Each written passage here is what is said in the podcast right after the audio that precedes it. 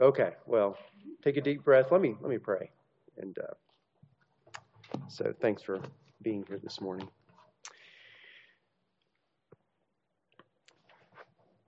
Father, a few minutes ago we were watching some videos by Rich Mullins about the Apostles' Creed and the color green and the desire to be held, as it were, by Jesus and his comfort for us in the gospel. And these are just reminders, Lord, this morning that we're down here trying to um, often fly by the seat of our pants or wing it and try to figure out your will for us. And we are grateful for the Holy Scriptures. We are grateful for your Holy Spirit. We are grateful for your Holy Son. We are grateful for your Holy Gospel uh, that draws us together. And the thing that, that holds us in common this morning is that we are here because of the gospel of Jesus. And so please uh, bless our brother, calm his spirit, and help him as he um, uh, comes before us to talk more about eldership and in view of the reexamination of Ben and myself. And I just pray that you would give him your help this morning. Thank you for everyone who's here. Thank you for those who are on their way. And uh, just thank you that uh, we plan our steps, Lord, but you are the one who ultimately directs them. We ask in Jesus' name. Amen.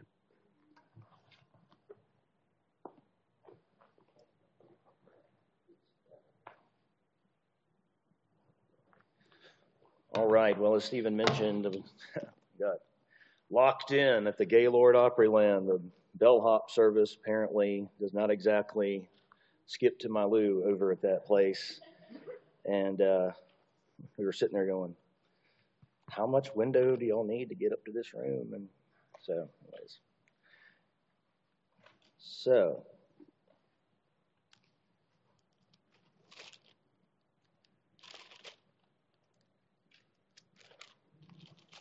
here we go. Let me get open here. All right. So, last time I suggested this understanding, this definition uh, of what an elder is. That elders, overseers, pastors, which we understand. Oh, yes. Oh, my sunglasses. Thank you.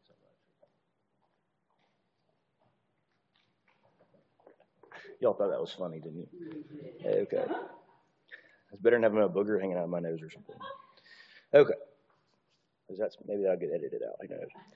Um, elders, overseers, pastors are God ordained shepherds of local churches primarily responsible for guarding and promoting the spiritual health, teaching, and macro level leadership of the church. And last time we spent time in three passages, primarily one in Hebrews 13, one in Acts 20, and one in 1 Peter 5, trying to walk through those things. Um, and so, briefly, I just want to mention these because we're going to we'll, we will get more into these particular elements. But we see a picture in Acts chapter 11 of them stewarding finances. We got to that one last time, where the, the gift is actually brought to the elders there in Acts 11. In Acts 15, the so called Jerusalem Council, the elders were combined with the apostles, were, were set to judge the theological issues related to the Gentiles coming in. It wasn't just the apostles saying, hey, we're here, we're taking over. The elders were involved in that. They provide counsel and resolve conflict, just like in Acts 21 18 through 25. Let me just turn there briefly. Let's read this one part here. Yes.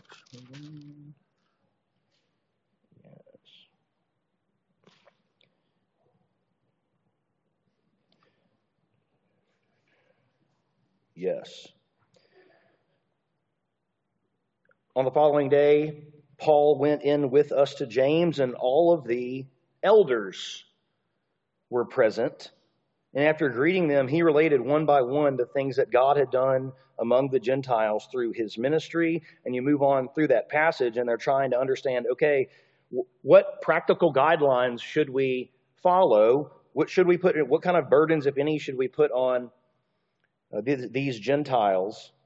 And what they come away with is, Do therefore, verse 23, what we tell you. We have four men under a vow. Take these men and purify yourself along with them, and pay their expenses so that they may shave their heads. Thus, all will know that there is nothing in what they have been told about you, but that you yourself also live in observance of the law. But they say, But as for the Gentiles who have believed, we've sent a letter with our judgment that they should abstain from what has been sacrificed to idols and from blood, for what has been strangled, and from sexual immorality. So again, they're giving practical counsel here, even to the Apostle Paul. What's going on? Um, they teach, elders teach and guard the doctrine of the church. Again, we will definitely, you see that First Timothy and Titus passage, we will get back into that. And then finally, they manage and administrate the activity of the church at a macro level, the uh, over not not not to be confused with the micro level of doing all the tiny things. There's quite a bit of delegation, but they are kind of the overall supervisors of what is going on there. Okay, and we will press into some of those things in, uh, a little bit more. Any questions before I jump into the, the, the next section about the nature of an elder, a, de- a definition of an elder, which I'm sure you could define it a couple different ways. Any other questions about that? Okay, well, so what we also see in the New Testament is a plurality of elders. I want to walk through this briefly. A plurality meaning that there is more than one, that there is more than one. And I have these up here for you. And uh, there's elders bolded up here. Yeah, perfect. So in Acts 15, the apostles partner with the elders, plural, of the Jerusalem church to decide what to do in light of the Gentiles. James urges those who are sick to call the elders, plural, of the church, singular, for anointing with oil and prayer. Paul sees to it that elders are appointed in every church. Elders, plural, church, singular, founded as a result of his first missionary journey. When he gets back on his way back, that's what he does. I want to point out something, though. Notice that in this case, uh, that elders are appointed after these churches are founded. Despite not having yet reached completeness or full maturity, these churches are still considered genuine churches prior to having elders. That's an important point. He is going back in the churches that he planted on the first missionary journey, and he is installing elders. So the church obviously pre existed, therefore, the elders. Okay? And that's, that's important because you have some people who kind of go overboard with the role of elder, where if you don't have elders, you're not, you're not a real church. I, I, I don't see that. How, do, would you, how, do you, how would you explain these examples? I don't think you'd be able to. Paul meets the elders of the church at Ephesus in 20 and later instructs Timothy about the elders who teach and rule well there.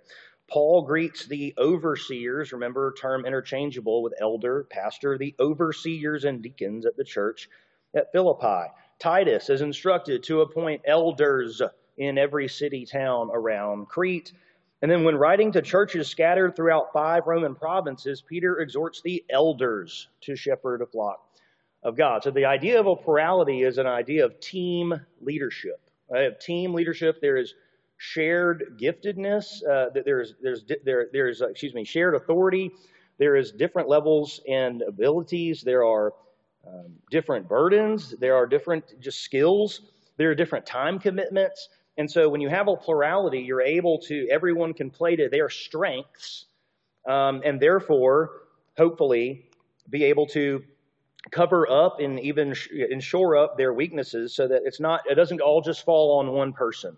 And there are plenty of single elder churches. Many of you know, I mean, I, I know many pastors who are single elder, and when I talk with them, you know what all of them say, without exception? I wish I had another elder, at least one more. It's so hard as being the only guy. Okay? And no one knows that.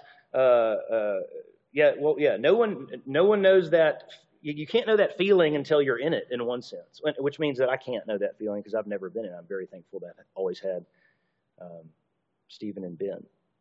Um, so, so the idea of a plurality is something that we see pretty clearly in the New Testament, not to be confused with you can't have a single elder mob. That, that's not it. It's not saying that that's somehow unbiblical.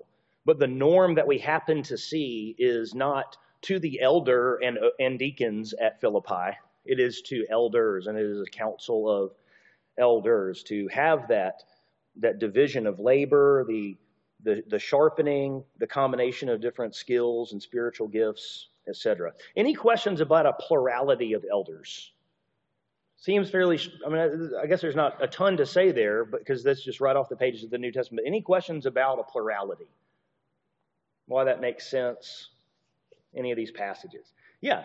Well, it's not a question. I was also mentioning another benefit, practical benefit that I've seen is that churches that have only had one pastor frequently get the, the church. The church is that pastor's church. Mm. So it, it becomes too closely connected to that person. Um, Great point. Yes, absolutely. That's a great. That's a great way to say it. Yeah. Be, yeah, Tony. Yes. What uh, Ben the the, the uh, what Ben was saying was that when some cases when you have a single pastor, uh, it, it, the the it becomes their church, right? It becomes the church becomes so associated with them um, because they're the only person, or at least the only person that anyone knows. Uh, anyone, maybe maybe functionally they have other elders, but it's like, well, whose church is this? Oh, it's this guy's. You know, it's like, well, when you have a plurality of elders and shepherds, um, you help mitigate that effect. Yeah, Tony.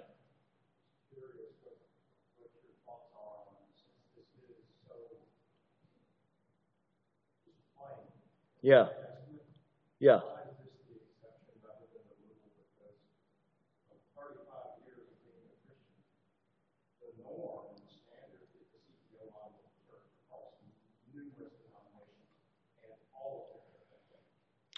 So, unfortunately, it became the norm. So, it really kind of depends what denomination you're talking about. So, like a Catholic situation, which is probably you're not. So, so that's the one where it is the norm. Yeah, that, that is the one where it is. The, I don't know much about. Uh, yeah, I'm not. I, I can't speak for the Pentecostal polity, but certainly in the Southern Baptist churches, and I went to a Southern Baptist seminary, if you're wondering, uh, if, you, if you weren't aware. Um, deacons, the, the kind of the deacon-led church, uh, partially due to tradition, um, has has really dominated in that in that denomination. Um, if I'm honest, I don't know why. Maybe someone else here might know better than me. I really don't know. Uh, but for example, in all like Presbyterian denominations, all the P, the PCA, for example, uh, they've had elders through and through the whole time, right? Um, your Church of Christ models. They all have it. It operates a little bit differently, uh, but the Church of Christ is heavy elder uh, position, heavy elder um, presence there on the leadership team. Uh, of course, you have a, a plenty of your uh, non-denominational, like Acts 29 kind of churches. All of those uh, or have elders, elder led. A lot of most of the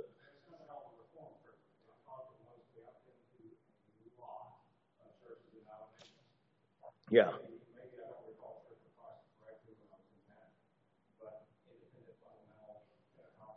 Yeah. Yeah. Yeah. Yeah, I mean, I, in, in, in terms of explaining each case of why that is, I don't know. I mean, usually the case, usually the explanation in those kind of cases is tradition. This is just how we've done it. Uh, how, how, how it got, how that cart got on that path, I don't, I don't know for each, and it could be a different story with each denomination. It could have been, well, this role was this, and then it kind of morphed into this for practical considerations, and then so on and so forth. Uh,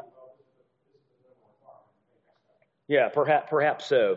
But needless to say, well, I mean, you said it, it. It does seem it does seem very clear, just right here on the pages of the New Testament, the plurality of, of elders is what kind of the the, the fullest, completest expression uh, of a local church should have. Not to be confused with saying that there's something wrong or sinful well, without that. Anything else? Any other questions? Good comments, good questions. Yeah.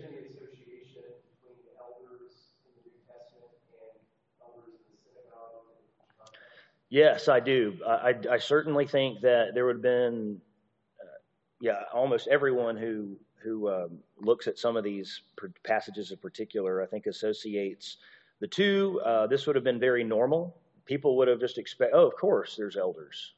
Of course, there's elders. There were Jewish elders in the, I mean, there were pre-Christian elders, right? There's a, a rich tradition of elders in, in Judaism and synagogue uh, life. And and so you have, and even in the Old Testament, it's not even it's not presented as like a formal position. You got like a high priest or whatever. Like what, what how do you be an elder in the Old Testament? Uh, there, there's not like some a, a, a list of criterion for it, but elders emerged as leaders in the uh, in the Jewish community. And so when you have the suggestion of elders coming up in the New Testament, no one would be like, oh, no, this is like unheard of. Wow, what a novel concept. Like, no, we, under, we understand this. Just this is a Christian version of elder. Does that, does that help answer is it your question? Okay, good. All right, well, let's go ahead and dive in then. Um, 30 minutes to the qualifications for the office of elder. If you have your Bible, turn with me to 1 Timothy chapter 3. 1 Timothy chapter 3, one of two lists here, one of two lists, and we're going to go through the 1 Timothy 3 list first because the Titus list, very, very, very similar with a couple of exceptions. Um, and so I want so let's just briefly walk through this passage. I'm going to try to make some observations and uh, ask any questions that come up, and then I'm going to talk about. It probably won't get till next time. Some assumptions behind some of these passages, some assumptions. And you might ask questions about, well, why is this not in here as a requirement? What about this? What's the difference between being a good fit to be an elder in a particular church and being qualified to be an elder, period? We're going to talk about some of those things as well. Okay, but in 1 Timothy 3:1, Paul writing to Timothy, remember at Ephesus, and he says, This saying is trustworthy. If anyone aspires which is the same word that can be translated lusts, yearns for. The office of overseer, office of elder, he desires a noble task. Okay? So you the, the elder needs to aspire to do so. And you remember in 1 Peter chapter 5, it is the elder who is supposed to serve not out of compulsion, but willingly. It's not a pastor who's mailing it in for a paycheck because there's too late for a career change and they're just going to try to stick it out. An elder needs to aspire. They want to, they want to be in this role of responsibility. Okay? He desires a good thing. This is a good thing to aspire to, Paul says. He says, therefore, an overseer must be first above reproach. The idea here is not someone who is perfect, but I think actually I'm stealing this illustration from Stephen now that I'm thinking about it. Um, it's like you have, I, I used to rock climb, and sometimes you have these like awesome handholds that you finally, you're like, oh man, I could hold my whole body up with just this one. And then sometimes you have these little credit card size like finger holds. And for people who weigh as much as me, like those don't work, you know? Uh, so I need like, I remember the relief of climbing up and having these tiny little things and putting my toes and on these little, and then finally getting like this ledge. You know, it's all like a pull up bar handle. Just like, oh man, this is great the idea of being above reproach, I think, is something like there. Th- th- when you look at this person's life, is it is it a perfectly smooth rock wall? No, no, no, no. But are there any? Uh, is there anything that you can grab onto big time in their life and say, "Oh man, that is really out of line with with Christ"? The, the being above reproach, the idea is you're going to have just the the, the thin finger holds uh, uh, and you're not going to have these huge handles sticking out of the rock uh, to, to carry on the analogy there. Not perfect, but I'm not able to gain a handhold of sin in this person's life. I can see that. I can see that's imperfect. I can see, but I can't put a ton of, I can't hold my weight on that. Okay, because this, this man is above reproach. He's above reproach, not to be confused with perfection. He must be continuing the husband of one wife, literally a one woman man. Now, the debate here is does this refer to a man who's faithful to his wife or a man who's only had one wife? Okay, so there's discussions. Well, can a divorced man ever be an elder? Well, if you, um, and then of course you have to say, well, if a, if a man's wife dies and he and he's married another woman, can he not? So the, the way I think that by far the best way to understand it is someone who is faithful to their spouse, a one woman man. Okay, um, whether you whether, whether we can we can have conversations about a divorced person being uh, an elder, uh, but but what seems to me to be the case for a variety of reasons, including the context there in Ephesus, and and I would say even the construction, is that someone who's faithful to their spouse, they're not engaged in philandering, they're not open to charges of polyg- polygamy, so, eh, that they are they are faithful, they are faithful. Um, to the wife of their youth. Okay? Um, and certainly, yeah, it would, it, would, it would rule out someone who was any of those things. Someone who was a philanderer, someone who was uh, engaged in polygamy, something like that. Any questions about the husband of one wife there? I get the, I'm, uh, I'm, yeah, go ahead. Yes, we're, and that's one of the things we're going to get to when I said when we're talking about some of the assumptions. We'll talk about the same thing when it says manage your own household well. What if you don't even have any? What if you don't have kids? Can you not be an elder? You know, if there's not a. So we're going to talk about some of the background assumptions with some of these things. For example, the husband of one wife seems to assume an elder needs to be a man, which is certainly uh, accurate. But, but we're going to. Uh, there's some things here that are kind of assumed right beneath the surface that we're going to make explicit as we move through. But yeah, any other questions about the husband of one wife? Someone, a man who is faithful to their spouse. Not the perfect husband, but they are loyal, they are faithful in, in pursuit of that woman. Okay, so as we're continuing on through, husband of one wife. Next is sober minded. Um, now, this actually can mean temperate with regards to alcohol, this Greek word, but because that's explicitly um, teased out in verse 3, not a drunkard. It's probably most most interpreters here take more of a figurative or a, or a larger view of sober mindedness, not sober minded just from substance, but sober minded. This person is a non, they're not a sensationalistic thinker. Okay? Their agenda doesn't change every time the wind blows. They're able to think clearly about things. Uh, uh, they are not mastered by the, the most recent fad or the most recent whatever the case may be. They are, they are able to be sober minded even under pressure. Perhaps even when they're taking criticism, taking fire, where they're fighting off wolves, they're able to keep a clear and sober mind in doing those things. And related to that, and that's the next, related to that is self control. An elder should have discipline. An elder should be very good at saying no to their desires when they're wrong, or when they're just different than what that elder has planned for a particular day or month or strategy or whatever. Discipline. The idea, uh, discipline always has to do with being able to, say no to particular desires. You want to be able to resist those things, or you need to do things that you de- desire not to do. So, say I desire not to exercise like I do almost every day that I exercise. Like, hmm, how can I get out of this one? And then I'm like, nope, we got to move. We got to move forward here. Um, discipline. So, discipline and self control uh, and, and certainly that is going to affect almost every other area here. Because if you don't have discipline and self control, what are your chances of doing any of these other things well? Right? I mean, if you don't have self control, how can you be a really a faithful husband, right? If you don't have self control, um, how are how are you not going to be a, a drunkard or, or, you're not going to be violent, et cetera, et cetera? So, uh, an elder is someone who has disciplined they have the ability to live, live a disciplined life, and when their desires are conflicting, uh, they have the ability to hold the line and, and have the holy desires, righteous desires, or the desires that just they have planned to, to win out. Um, an elder needs to be respectable. Respectable. This person needs to be just well, the, the word, something like well thought of. Uh, well behaved is a little bit too simple. Um, perhaps something like virtuous would be a good way to think about it. But I, I, I think practically one way to get at it is this is someone who you wouldn't be embarrassed uh, to you wouldn't be embarrassed to introduce them to anyone. You know, it wouldn't be like, oh no, I'm just so scared that they're going to like, you know, do something that's going to embarrass me, and I'm going to have to say, here's my pastor, and then they say something like, oh my goodness. Um, this person is respectable. Okay, um, and they probably have a good reputation.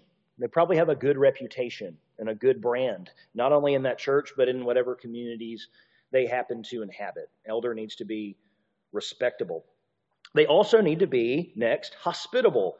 Uh, the, the idea of hospitable here is, is kindness and self sacrifice in personal interactions uh, and, and, particularly in, uh, in, inviting countenance that says, "I want people in with me. I want I, I, to be. A, I want people to be among me, to be with me." And that's where you get the idea of having people into your home, especially. Okay.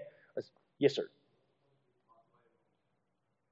No, no, no, no. Sorry. That that's it. Oh, but I was going to get. Oh, sorry. You know what? I did put this up there for y'all though. There. This is the text. Thank you for that. Thank you for that.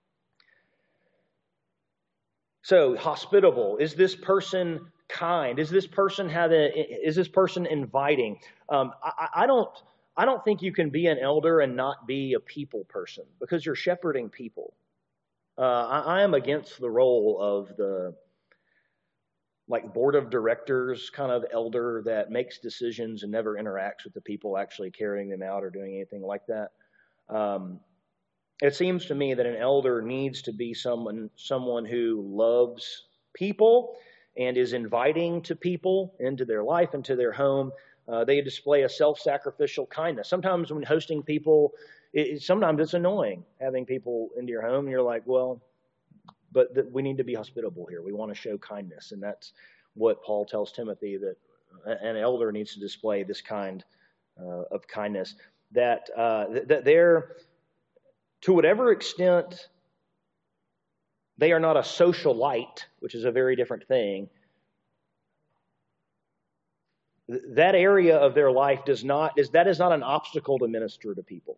Okay, I probably could have said that a little bit better, but so, so it's not like an elder has to be like the life of the party, okay, or like this really socially gifted whatever but it's the idea that uh, they need they, they, they do not need to communicate to people that they don't want to be around them or they don't want people in their life. That's the idea here okay? Particularly coming into their home. Um, okay whoops i touched the screen like it was going to pop up like i just told tony it wasn't. Um, the elder and this is where you get one of the the, the giftedness or the skilled qualifications because as it's been pointed out many times and i'll point out again um, what is remarkable about this list for elders is how unremarkable, in one sense, that it is. I mean, does anyone else not want to try to be respectable or self controlled or sober minded? It's like, okay, isn't that just like what every Christian should strive for? It's like, yeah. Able to teach, however, is a different story. The, the able to teach, able to instruct. And uh, let me just be very clear here because there's been some confusion on this in the past that able to teach does not mean able to preach. Preach, kerusso, proclaim. Okay, to be a preacher, to be a public teacher. That's what I primarily do. Stephen primarily does. Oh, well, primarily. That, that we are the ones who, when it's done here, we are the ones who primarily do it. Um, but look at the Titus passage because I put it up there by accident. It, it worked out well here. Listen, to, look at that last sentence. He must hold firm to the trustworthy word as taught so that he may be able to give instruction and sound doctrine and also rebuke those who contradict it. Okay? That's a great that's a great way to tease out what it means to be able to teach. It doesn't mean that you're a good orator. It doesn't mean that you're a great preacher. Can you teach the, the truth of the gospel in a small group setting? Are you able to sit down with people and explain? Can you do, can you defend a doctrine? Can you refute uh, things that set themselves up against Christ? And uh, that is the requirement for an elder because they're in this particular role as a shepherd of the flock of God. Okay, and so they handle the pri- they have the primary responsibility for teaching in the church, and therefore they obviously have to be able to teach. Now, able to teach again, I've mentioned the distinction between preaching and teaching, but it doesn't. It also does not mean that you have to be world class at this. I think sometimes people make this like to be able to teach means like you have to be not just able to teach, but like amazing at teaching. I don't see that. I don't see that. You don't have to be a world class or, you know, a cut above. I'm, I, I'm a person who teaches, pre, you know, teaches teachers how to preach. And I'm, I'm a cream of a crop teacher, and I know all the best practices and all the, you know, pedagogical books about how to do this and that. Um, I don't see that. An elder needs to be able to teach, and hopefully that elder will grow in role over time and they will become better and better and better. Um, but there's always going to be degrees of giftedness uh, in the church, even among those who are, for example, able to teach. Yes, sir. Do you have a quick question? An elder is just like a pastor. Yeah, pastor. We're using the we're,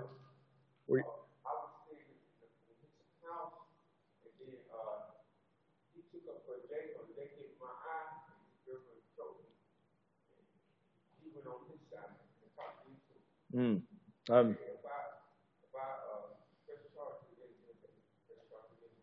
mm, I'm so sorry to hear that. That sounds really bad. I'm, I'm,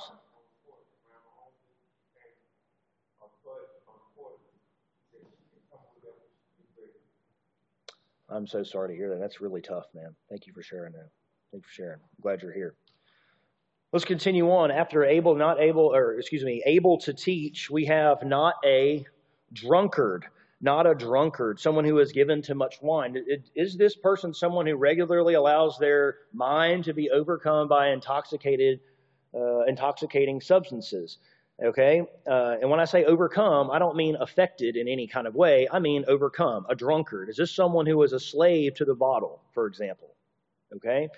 uh, or any other mind altering substance would be in the, in the category here of what Paul is saying and how they would have understood that.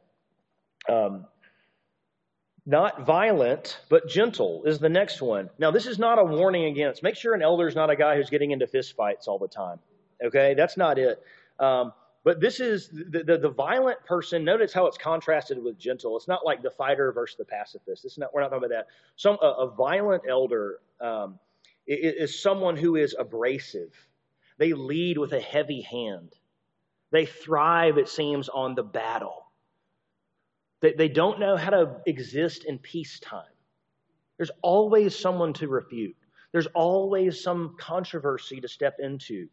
Um, and they go in and they contend for the faith and they demolish arguments that set them. And of course, they quote Paul and Jude, well, they do all that, those things. But it's the idea of, of a man who is socially violent. Now, certainly, you, if you were physically violent, that would also count, but it's more than that.